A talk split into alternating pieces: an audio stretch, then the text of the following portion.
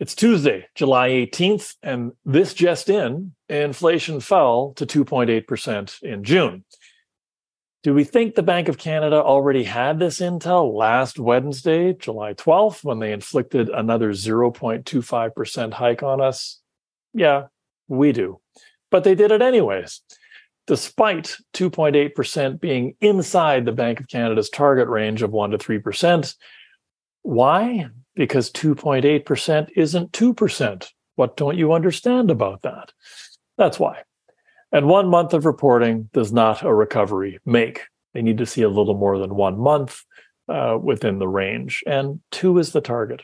As discussed on past episodes, the Bank of Canada's relentless hikes, 10 of them in 16 months, several of them well above the historical 0.25% pace, have basically created one third of the current inflation figure uh, via the impact on housing costs. Mortgage interest costs surged by 30% in June alone. They will rise again in July, as we already know. If we pulled the housing costs out of the equation, inflation would actually be bang on 2%. It would be right on 2%, the target. Uh, does this mean the Bank of Canada is done with rate hikes? Does this mean the last two June and July hikes, which aren't even close to working through the system, are too too many hikes?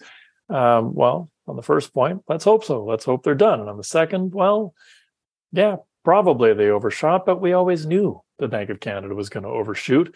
And let's just hope that this is the overshooting. This is it. There's no further overshooting because there's a lot of pain set to trickle in through adjustable rate and, in particular, variable rate households over the next 60 to 90 days.